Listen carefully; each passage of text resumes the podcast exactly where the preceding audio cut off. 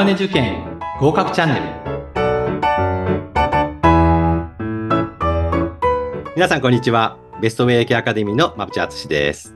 皆さんこんにちは。インタビュアーの石井真由子です。馬淵さん今回のテーマですが、はい、保険者と被保険者ですね、はい、はい。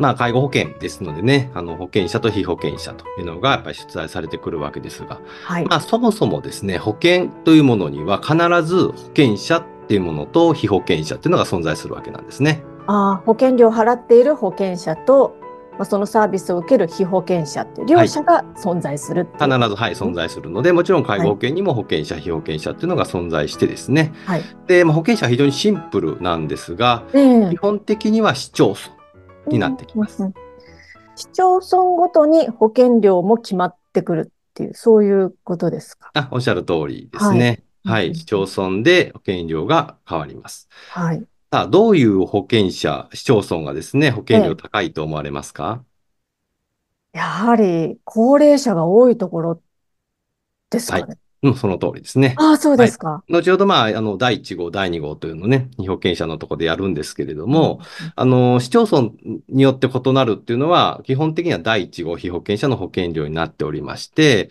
えー、それはですね、やはりこう、高齢化率が高いであるとか、まあ、要は、高齢者が多いってなると、それだけですね、まあ、いわゆる保険事故ですね。はい、そこにかかる費用が増えてきますので、その分、あの、まあ、保険料は高くなってくるという傾向になるかなというふうに思います。うん今ね、第1号っていうあのキーワードが出てきましたけれども、これは被保険者の中で第1号っていう人たちもいれば、第2号っていう人たちもいるっていう、そういうくくりがあるっていうことです、ね、そうですね。介護保険の場合は第1号被保険者っていうのと第2号被保険者、この2つに分かれるということになります。はい。それぞれどういうものなのか説明していただけますか？はい。まあ、よく言われるのは介護保険っていうのは高齢者の制度なので、まあ、65歳以上の人が対象だろうと言われますが、はい、まあ、いわゆる第1号被保険者というのはですね、まあ、住民票がある。まあ、ちょっと難しい言葉で言うと、市町村に、まあ、住所を有するということですが、えはい、えー、その65歳以上の人、まあ、これが、あの、いわゆる第1号被保険者の要件になってきます。はい。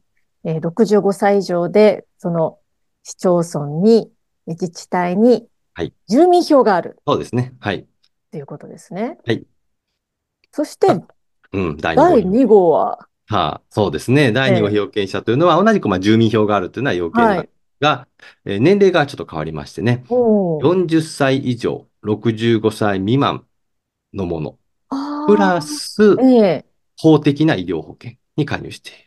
プラス公的な医療保険。まあ、あの、いわゆる協会憲法であるとか、まあね、えー、国民健康保険と言われるものですかね。はい、そういったものに加入している人。まあ、これが第2号被保険者として、まあ、保険料を支払わなければならないということになっています。ああ、そうなんですね。公的な医療保険というのは、民間の医療保険ではないものと覚え、覚えればいいですか？まあそうですね。まああの、まあ、民間の医療保険っていうのは、まあ、任意でね、えー、例えば入院したら1日1万円もらえる、ね、えー、ありますけれども、はい、まあ、そういったものに入っているっていうのは、まあ、それぞれですけれども、基本的に日本というのは今、あの、国民皆保険と言われまして、す、べ、い、ての国民は、あの、公的な医療保険に加入しているはずなんですけれども、えー、まあ、一部ちょっと例外を除いて、公的な医療保険に加入できない方とかもいらっしゃるんですけれども、はい、はいで、1号の人はその別に医療保険加入っていうのが要件ではないんですね。ああ、そうなんですね。はい、2号の方は公的な医療保険に入ってないとダメだっていう。そうですね。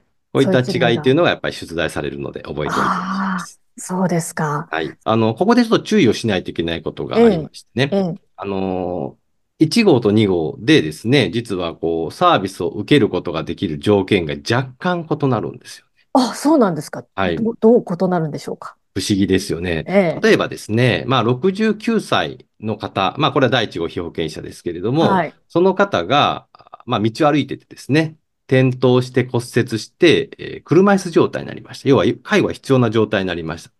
いう場合は、これ介護保険のサービス使うことができます。まあもちろん、いわゆる認定っていうのを受けないといけないんですけれど。ええー介護認定を受ける。そうですね。はい。はい。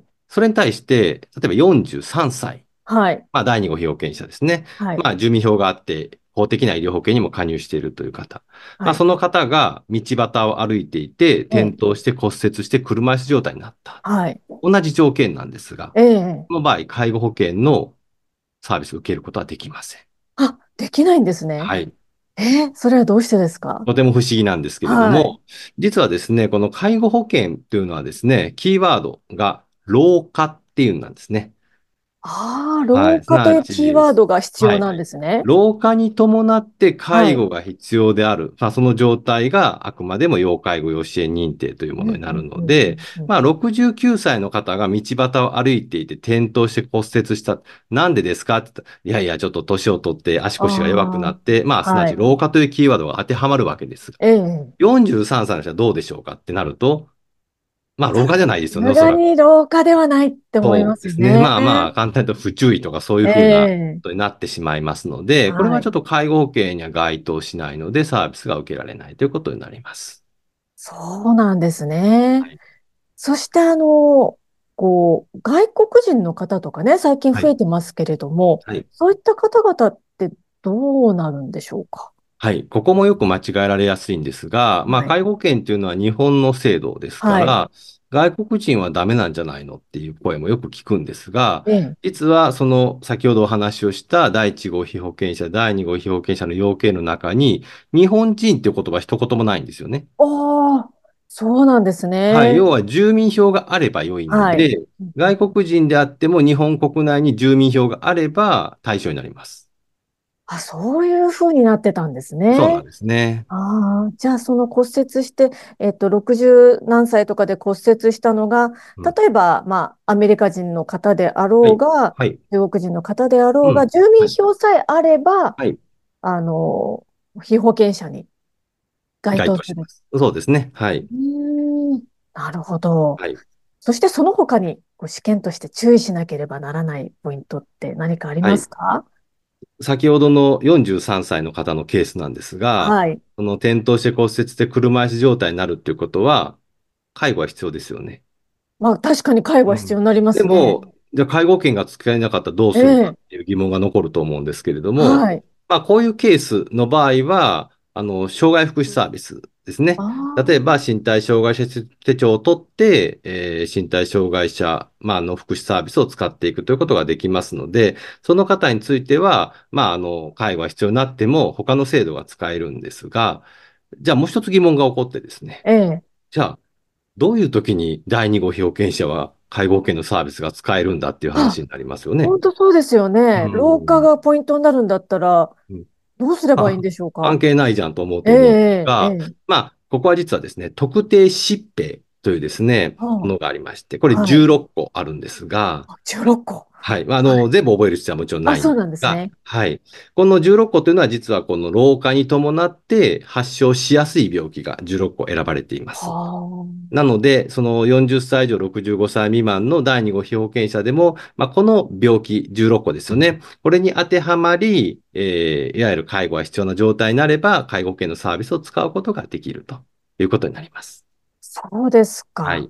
これはやはりこう、ね、ケアマネさんとかが知ってないと、一般の方はなかなかこう知り得ない情報なので、これも大事ですよね。はい。まあ、16個ね、試験にも実は最近出題傾向高いので、まあ、全部ではないですけども、はい、一部覚えておいていただきたいというふうに思います。そうですか。16個のうち何、いくつぐらい覚えておいた方がいいですか？まあ、半分ぐらいですね。まあ、例えば、あの身近なところで言うと、糖尿病による合併症であるとか、あとは脳血管障害ですね。はい、出血とか脳梗塞ですね、えー、こういったものであるとか。あとは若年性認知症というのもありましてね。はい、えー、そういったことによって、はい、これも若年性認知症ですから、まあ、認知症ってやっぱりね、こう老化現象の一つですから、えー、それによって、えーまあ、40歳以上、65歳未満で認知症になって、介護が必要であれば、サービスを使うことができるということになってますね。今日もいっぱい大事なポイントを教えていただきました。はい、ありがとうございました。はい、ありがとうございました。